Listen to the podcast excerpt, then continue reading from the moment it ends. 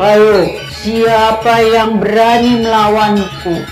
Tidak ada pasukan dari kerajaan lain yang bisa mengalahkan aku. Dongeng pilihan orang tua. Bobo yang selalu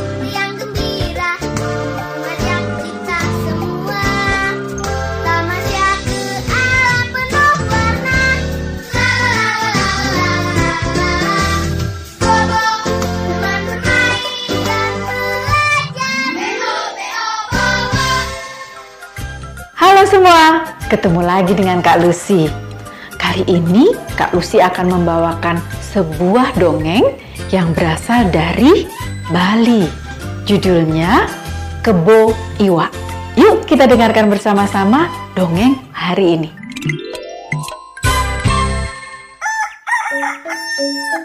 Dahulu kala, di sebuah desa di Bedehe Tabanan, hiduplah sepasang suami istri yang kaya raya. Namun sayangnya mereka belum mempunyai anak.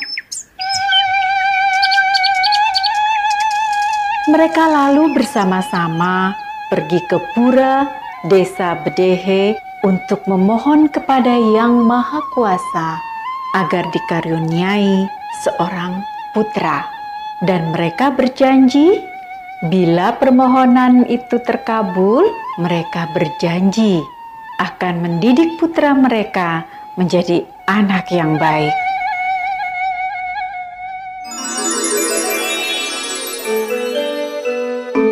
Beberapa bulan berlalu, mulailah tampak tanda-tanda bahwa sang istri mulai mengandung. Betapa girangnya kedua suami istri itu. Ah, akhirnya kita akan mempunyai seorang putra.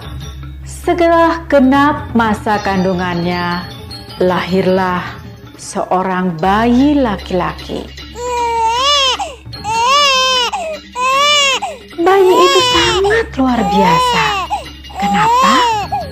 Karena ketika masih kecil, dia sudah bisa makan ketupat. Makannya banyak sekali. Semua dimakan. Pertumbuhan si adik bayi ini pun sangat pesat. Ia bisa menghabiskan nasi satu kukusan. Demikian seterusnya.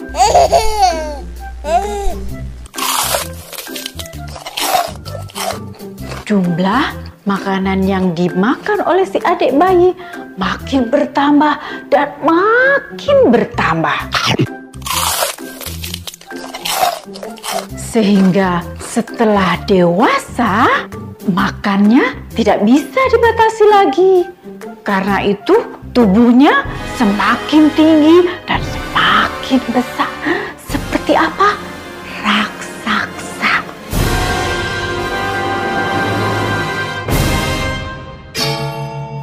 Itu dia diberi nama Kebo Iwa yang berarti paman kerbau.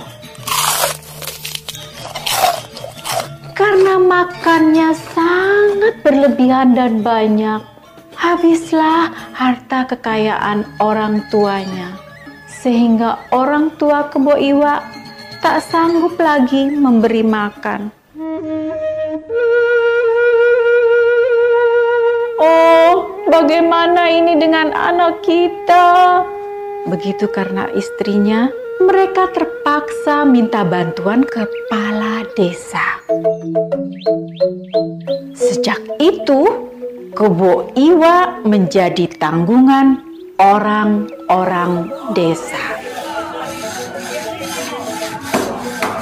Segala keperluan disiapkan oleh orang-orang desa untuk tempat tinggal Kebo Iwa. Desa menyiapkan sebuah rumah yang sangat panjang, membujur dari timur ke barat. Panjang balai-balainya saja membentang sampai melewati sungai Yeh Ampas. Berapa itu panjangnya? 300 meter. Mereka membuat makanan untuk makanan kebo iwa. Oh, aku makannya memang banyak.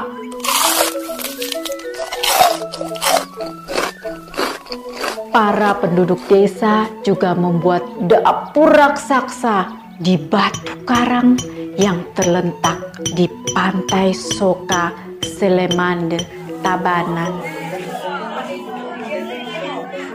Kebo Iwa berterima kasih kepada warga desa yang merawatnya sejak kecil.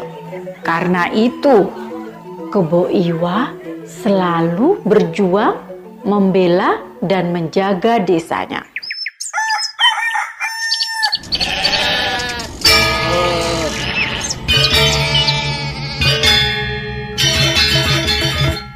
Ayo, siapa yang berani melawanku? Tidak ada pasukan dari kerajaan lain yang bisa mengalahkan aku. Begitu kata Kebo Iwa. Dia mengalahkan penduduk desa lainnya.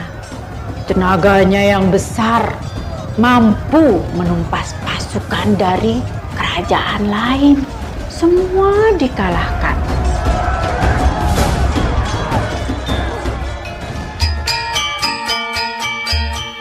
Setelah Kebo Iwa berjuang untuk desanya, ketika ia meninggal, ia mendapat kehormatan sebagai pahlawan dari Bali.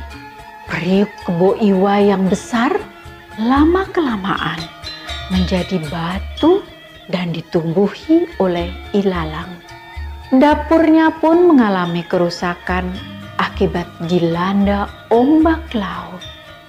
Begitulah kisah Kebo Iwa yang bertubuh besar dan bertenaga besar. Jiwanya pun besar karena dia membela semua yang pernah membesarkannya. Itulah dongeng untuk kali ini. Legenda Kebo Iwa.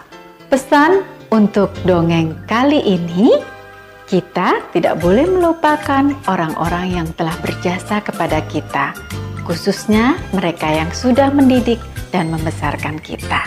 Sampai jumpa di dongeng selanjutnya. Salam.